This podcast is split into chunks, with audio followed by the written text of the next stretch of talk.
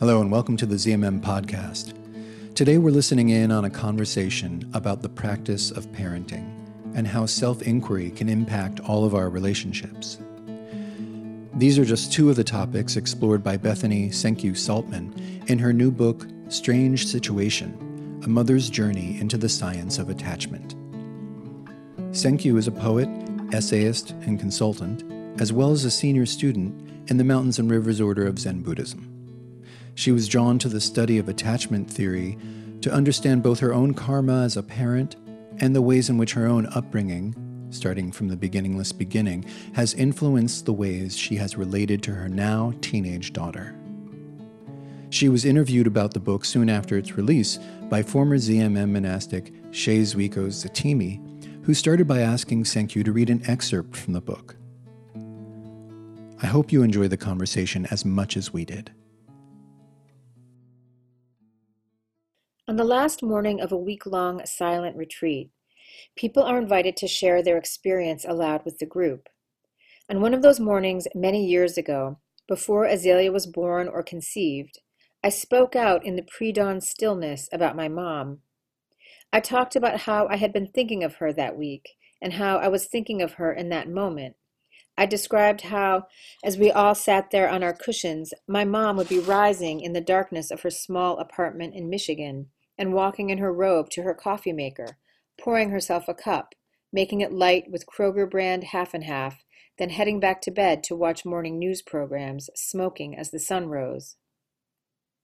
I talked about how sad I felt to see her like that, alone and so far away. I talked about how I was often irritated by her or disappointed by her, and about how our lives were so different in every way that I just didn't feel intimate with her. After meditating for a week, though, I softened toward her and longed for more closeness. After we all went down to the dining hall, one of the monks hugged me in the breakfast line and said, It sure sounds like you're intimate with your mom, which left me scratching my head. What did she mean, me and my mom, intimate? I'd just been saying that I felt the exact opposite. I had always thought of intimacy as the kind of personal closeness I had been seeking my whole life, that super amped up rush of connection that I had never felt with my family and had searched for through sex and love and drugs and now even zazen. While my meditation definitely brought up brought about a lot of very subtle states of settling, which I appreciated and held dear, I kept pushing for more, thinking there had to be something else to it, some final frontier of uber state of bliss. Because I thought I knew what the word intimate meant, as in two ships reaching for each other in the night, I miss the point that true intimacy comes out of the experience of being one thing, which sounds super spiritual and special, but really it's not. It's just the way we're all built. People know it, poets talk about it. Pablo Neruda writes, So I love you because I know no other way than this, where I does not exist, nor you, so close that your hand on my chest is my hand, so close that your eyes close as I fall asleep. So close that sitting on my cushion in the dark zendo, I was right there with my mom as she rose from her bed in Michigan. Neither one of us was alone. But I hadn't seen it, how unremarkable true intimacy is, how sometimes love flows so easily we don't see it. Our pre dawn birds of a feather co arising was no big deal. Like every other person on earth, holding someone else in mind, loving them, it was an entirely ordinary situation. Thank you for reading that. Thank you. This is um, Bethany Saltman, Bethany Senkyu Saltman, reading from her recently published book, Strange Situation A Mother's Journey into the Science of Attachment. And um, I am Shay, formerly Monastics Zuiko, and I am delighted to be in conversation with my friend Bethany about her book. Um, so, can you talk a little bit about? I just want to say how much I love that passage. It's mm. one of the many, many pages I dog eared as I read the book. Um, I miss the point that true intimacy comes out of the experience of being one thing. I have turned that over in my mind many, many times. And I'm curious if you could talk a little bit about why you chose this passage to read. Sure. Um, first of all, thank you for having me and thank you for that lovely introduction. And it's such a delight to be here chatting with you, my dear, dear friend, um, and, and Dharma sister of many years. Um, why did I choose that passage? Um, it was funny reading it aloud. It feels like, you know, it's been a while since the book came out. It doesn't really feel exactly like my words. there, there's some distance. You know, I'm stumbling. I don't have it quote by heart, which is kind of great. It's exciting, actually, to have a little bit of distance from this thing I worked on for so long and so hard. Um, you know, well, one reason I, I chose to read it today is because I'm listening to a book by Dani Shapiro called Devotion right now. And she's talking about her mother and she's talking about love and she's talking about spiritual practice. And I'm not exactly sure why, but that that passage was coming up for me today as I was reading her book, um, listening to her book. This idea of waiting for you know to feel the wind of that ship passing.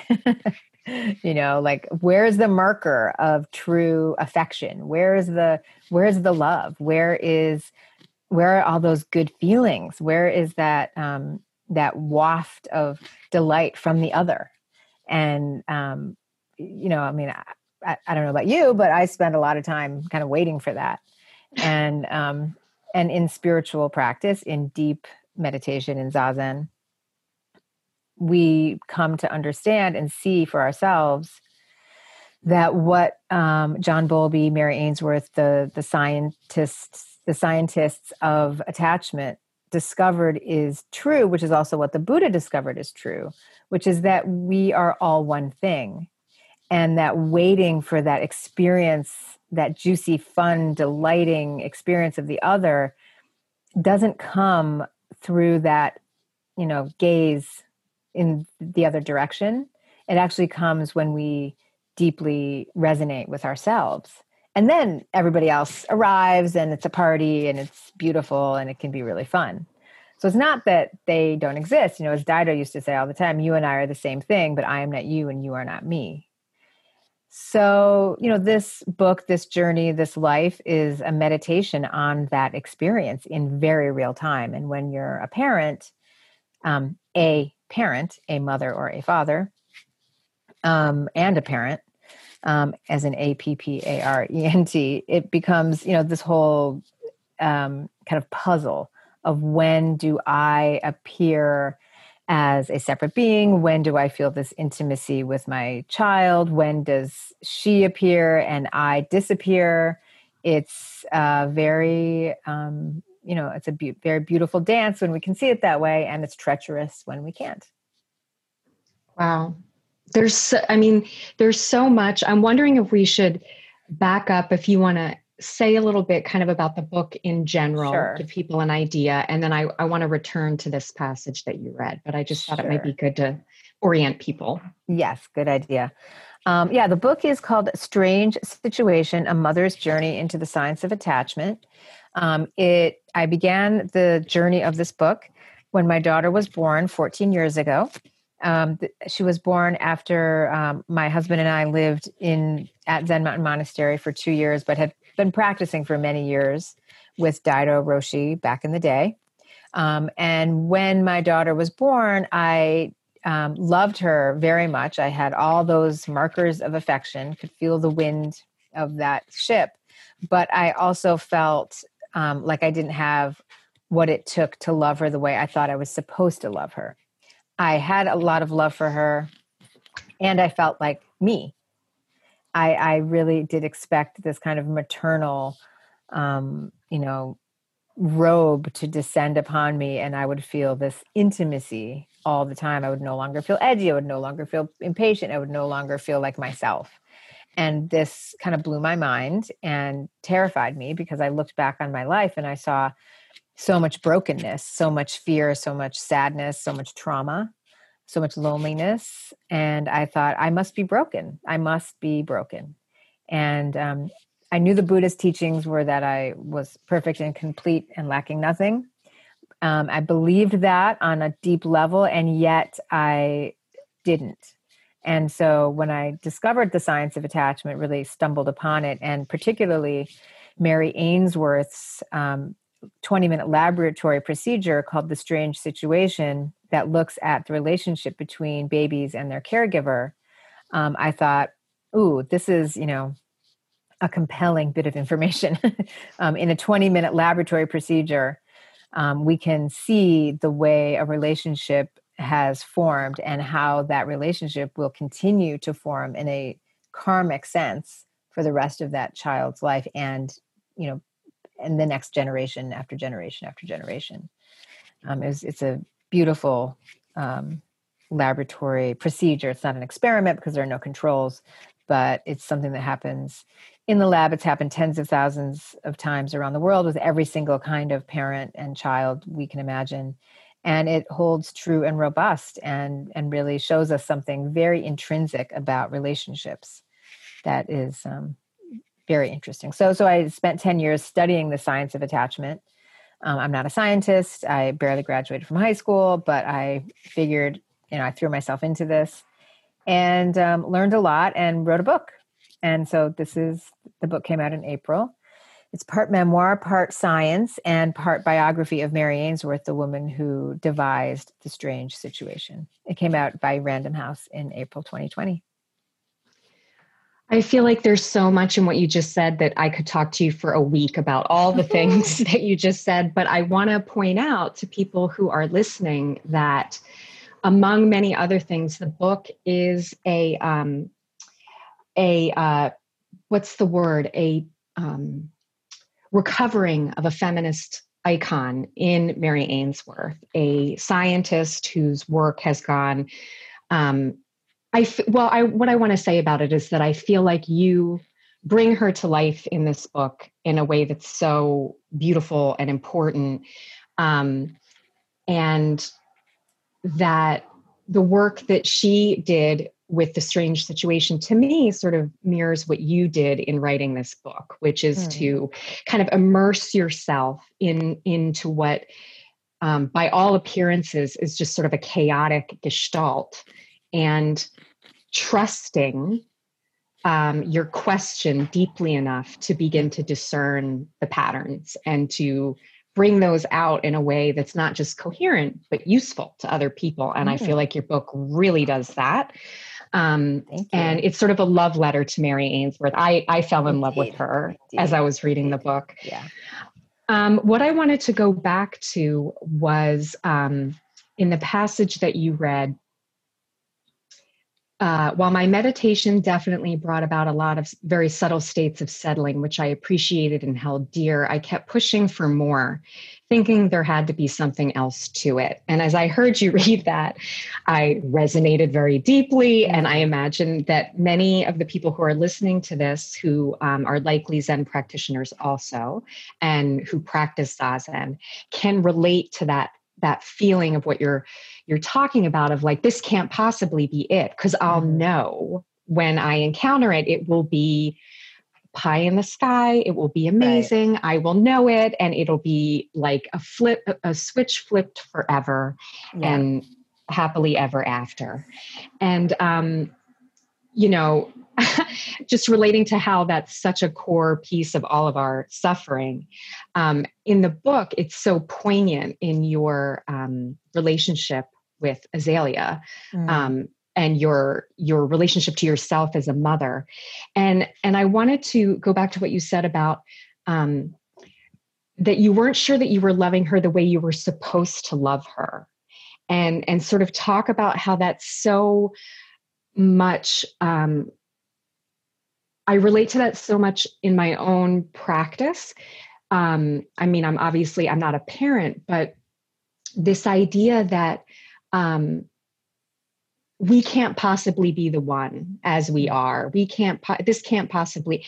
And so I'm wondering if you could talk a little bit about how. And you do talk quite a bit about your Zen practice in the book, and um, if you could talk about how that both helped and hindered your own exploration throughout you know the course of writing this book and kind of rewriting your story about who you were and what your life was about, and and sort of talk about um, your relationship of Zen practice to sort of um, what I think is sort of a redemptive um, ending to the story. Mm. Um, so if you could maybe make some of those connections for us.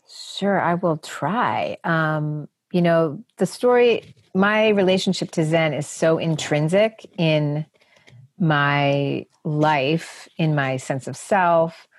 Um, you know, I before I became a Zen practitioner, I was studying the Dharma in my own ways. Um, I was a poet. I um, was just, you know, an obsessor of um, those subtle states of settling. Like I just wanted that in my life. I was really intrigued by how that happens. Um, and I've always been, that's always been what I've been drawn to since I was a little kid, not, you know, doing much, but feeling a lot. And so when I discovered Zen proper, I um, was blown away that this thing existed where I could actually do the thing I felt like I was doing anyway and with other people. And that there was kind of a whole world around that. I, I had no idea that that's what meditation was, that that's what Buddhism was. Um, so that was really exciting. And um,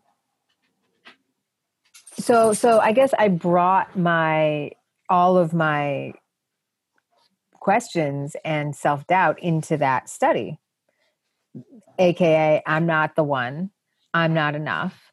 Even though the very thing that brought me into zen was this feeling of um, confidence about some kind of mystical experience. Um, you know so it's kind of like two parts and um, so i'm not sure if i'm really answering your question if i understand the question exactly but but you know how did my zen practice address or not address this question that i'm not the one it kind of just tossed it around it still tosses it around because it is my question and I just look at it in different ways. Like I like I have looked at the study of attachment, just holding it up like a jewel. Like, okay, what what is this thing that that continues to plague me?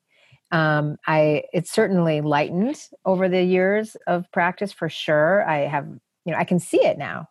I can see it as a thing, a question, as opposed to it running the show. And that was a lot of what that 10 years of studying the science of attachment was was holding this thing up apart from myself so it hasn't changed in a certain sense but my relation you know it's the classic it's the cliche my relationship to it has certainly changed and my idea of who i am has totally changed you know i thought that i was some kind of a broken um, person who didn't know how to love and i don't believe that anymore actually which is a revolution and a revelation that's I mean, it's like, what do we think liberation is going to be? Yeah, I mean, exactly. that's pretty amazing. Um, exactly. Um, I mean, it doesn't get much better than that. I mean, okay, maybe it can, and let's hope it can.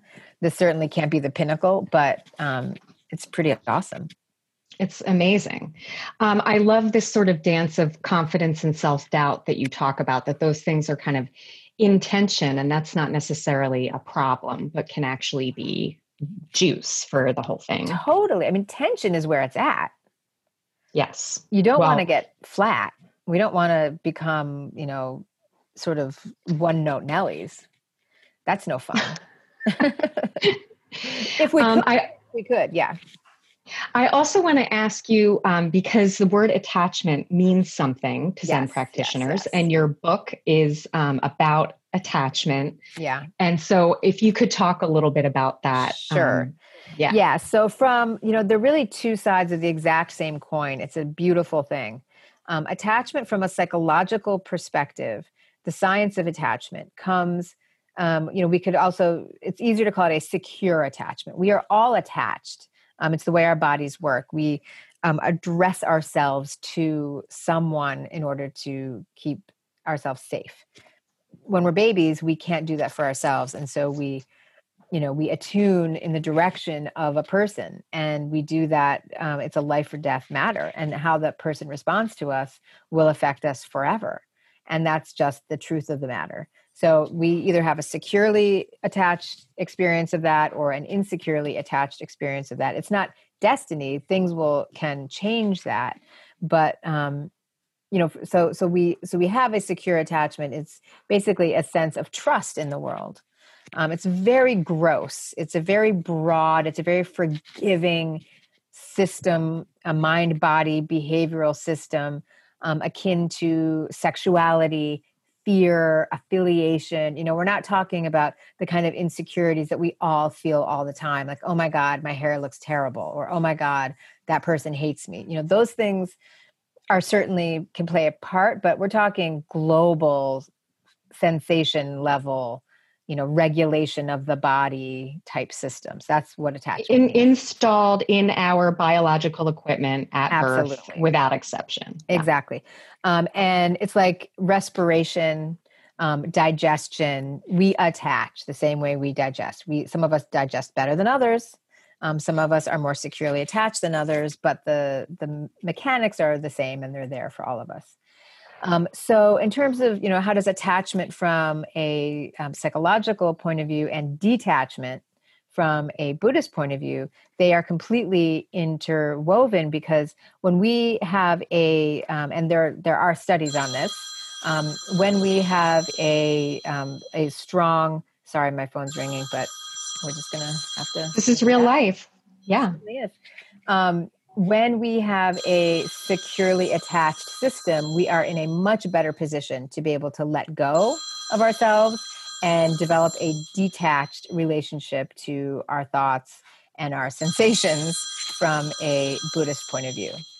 So that's an incredible um, reality. So when we dive into practice with all of our, you know, capital and small i insecurities, and want to just like drop our our stuff you know let put down the pack whatever without really digesting metabolizing healing it, it's really a uh, not a great idea. It's because it's not going to work. We we you know these things have to happen in tandem. We have to develop a trust in a secure base whether that secure base is ourselves a teacher god a parent a friend a lover a home, a dog, we have to have some experience of safety in the world before we can let go of ourselves and um, you know become one with all things. Wow, I'm just taking that in. I don't think that I'd heard you sort of make that connection about how those two, or at least not in that way. That was so clear. Well, you know, um, but but I want to make sure that we don't that it's not um, linear. It's not like, oh, I've now I have a secure base. Yay! Now I get to let go of myself and become one with the universe. It is so not like that. It's and this is my experience, and this is what the science and the Dharma both say. So this is a an incremental, iterative, totally nonlinear, two steps forward, one steps back, one step back.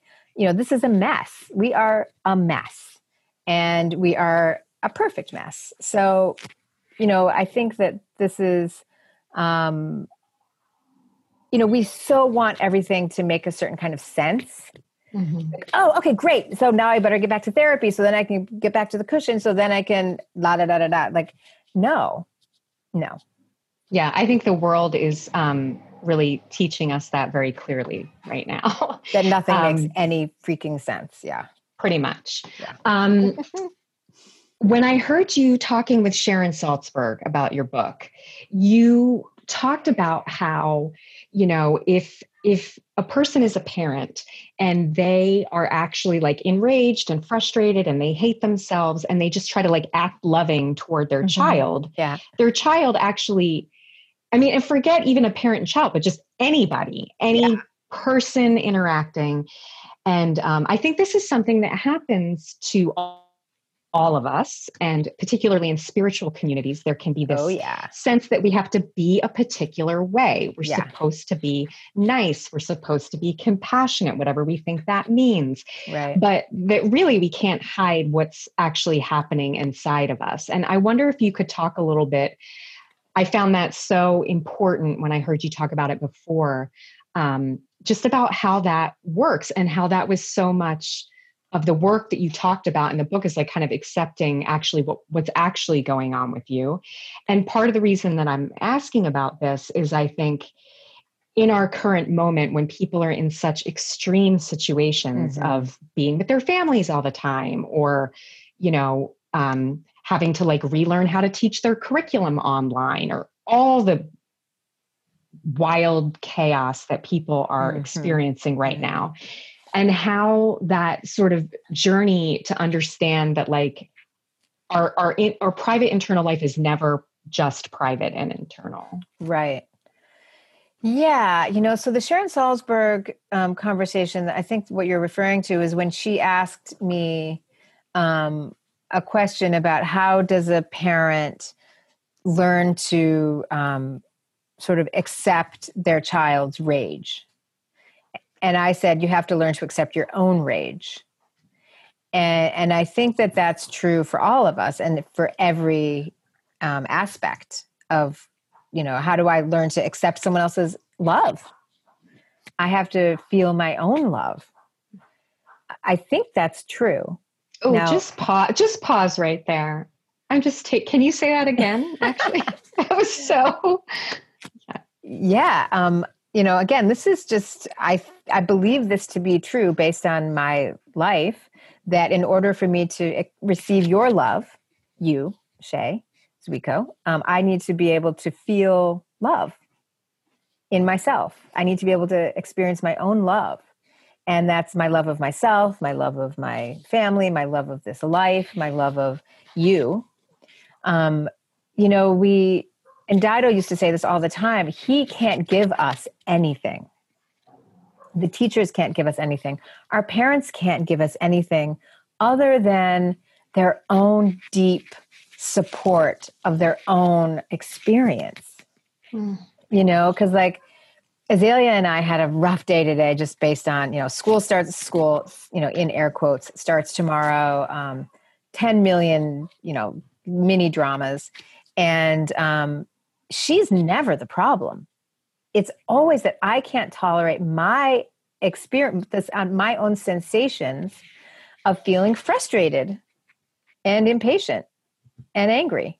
I haven't learned to to um, manage myself or regulate myself as well as I would like to. Now, does that make me a bad parent? Of course not.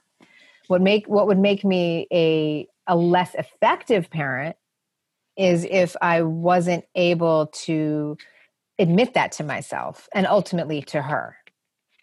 That's what Mary Ainsworth called the long suffering mother. who um, you know puts on that happy face and is you know changing a baby's diaper and she in who's observing all this in the room can feel the mother's rage you know there's nothing worse than a rageful smile that's like evil as opposed to oh i'm so frustrated right now. I'm really sorry. It's not your fault but mommy is really having a hard time. Like teaching teaching them how to be human by being human. Exactly and it's less threatening because then you're like oh there's my mom and she's frustrated again as opposed to like what's with that mysterious mask that person is it's, wearing? Yeah. it's not confusing in the way exactly. that that mixed message is. Exactly. And that's um, the and that's the hallmark of a securely attached adult which we really want to be able to get to in practice if if not in our attachment relationships it's the ability to, the ability to have mixed feelings. And that's where zazen can really come in handy. Say more well i mean to just be able to say oh happy sad happy sad happy sad happy sad you know like really like whoa it's you know it's all there and if we're paying really really close attention particularly in the beginning years, decades of practice when those emotions are sort of higher, you know, the octane is a little higher. Um, you have to pay really close attention because they move quickly. Now, sometimes if we're, you know, on the avoid, if we skew avoidant or have other kinds of issues, we aren't actually aware of our feelings. So our job is to become aware of our feelings.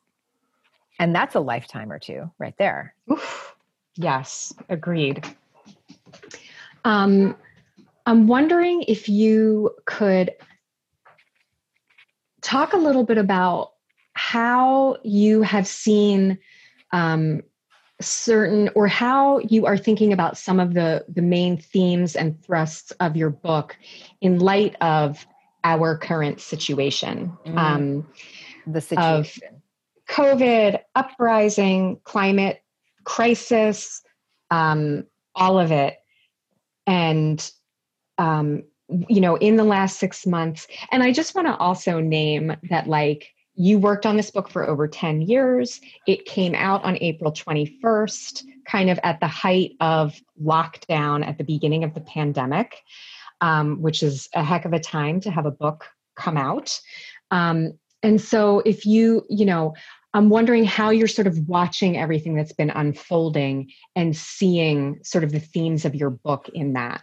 Hmm. Oh, wow. Um, well, I would say one of my favorite um, things that Mary Ainsworth came up with was this incredibly brilliant observation that the well let me back up for one second. So the the first people that she studied um, were 26 mothers and babies in uganda and she she she started to see as you were talking about earlier out of this gestalt of chaos. Like i think these people have relationships. I don't really understand what's going on but my colleague john bowlby is talking about this attachment thing. Let me see if it's real. And she began you know living with these women and just falling in love with them and thinking that they were just incredibly cool which they were. And um and getting to know them and feel them and and help them and be part of their lives and she started to see that some of these women were um, some of these relationships were more quote securely attached than others. Later she discovered that when she was trying to figure out why why some of them were more securely attached than others she discovered in her notes that what she was calling the securely attached mothers um, had more information about their babies she was just going in there and asking all kinds of questions about um, how they raise their babies and you know how do they potty train? Five, at five months by the way. Um, when do their children walk? How do they talk? Who comes in and out? What do they like to eat? You know all the stuff of being a parent. And she realized that the securely attached mothers were what she called excellent informants. So she developed this as a variable that she was looking at excellence of um, information. They and were paying attention. They were paying attention. Were they? Well, they were, they were paying attention, and they could talk about it, which is really interesting from an attachment point of view because the adult attachment interview is um, looking at a, an adult's ability to tell a coherent story about their childhood attachments, regardless of what happened to them. So this means that you could be, you could report having a perfectly blissful childhood, but you tell an incoherent story, you get marked as an insecurely attached adult because the belief is that it's that unconscious mind of um, we learn how to pay attention and to share coherence through our attachments. So it doesn't really matter what you say, the truth is going to come out. So that's so that's you know what happened um, what, later when she you know that's one of her proteges who came up with that which is the most amazing thing. But so it's not just that they were paying attention but they enjoyed sharing. They could tell a coherent story. They they had the details. They could share. And so this idea of being an excellent informant is something i think about a lot. And in these last six months well in the last you know many months and years of my life um, i've really been interested in how people um, pay attention to what's going on around them and how they communicate about it. And you know from an attachment point of view the the mothers who were the the um, excellent informants created secure attachments for their children. But i believe that we can create a securely attached society culture world by paying attention to what the hell is going on around us and and creating our own security our own internal security so that we can pay better attention and we can be better informants and and that's a really beautiful and um, accessible way to begin this journey of social justice, of of revolution, of changing the way that um, our culture works from oppressive marginalization to empowerment. We can pay attention. We can learn something about other people. But when we are preoccupied, when we are avoidant, those are the technical terms for insecure adults. You're either a preoccupied adult or a dismissing adult. Those are such profound states of mind that you can't pay attention to what's going on around you, let alone know enough about what's going around you to actually make a concerted effort to change anything. I mean, and let's just also name that the overculture is not doing anything to help anyone pay attention and tell a, a coherent and redemptive story about Absolutely anything. not. No, it's like um, a very disorganized attachment system. Which is why having a spiritual practice, um, and ability to sort of turn inward and pay attention to our inner states is such an incredible, uh, indispensable, it would seem, gift. Indeed, particularly when we remember that inner and outer are the same thing. And that this is not a refuge. It is a refuge, but it is not a um, a hiding out. It can be a hiding out, but it certainly doesn't need to be a hiding out. I know I have been really into hiding out lately. I just can't, I don't feel like I can offer much. I'm so, I feel so frozen. I feel so angry. I feel so afraid. So I'm doing the best I can in my small ways of prayer and sitting and offering and work and trying to take care of what's going on around me. Um, and to remember that, you know, it is a mystical truth that inner and outer, that harmonizing the inner is taking care of the outer, that there is no distinction. And that's an important thing to remember, not as an excuse, but as a resource.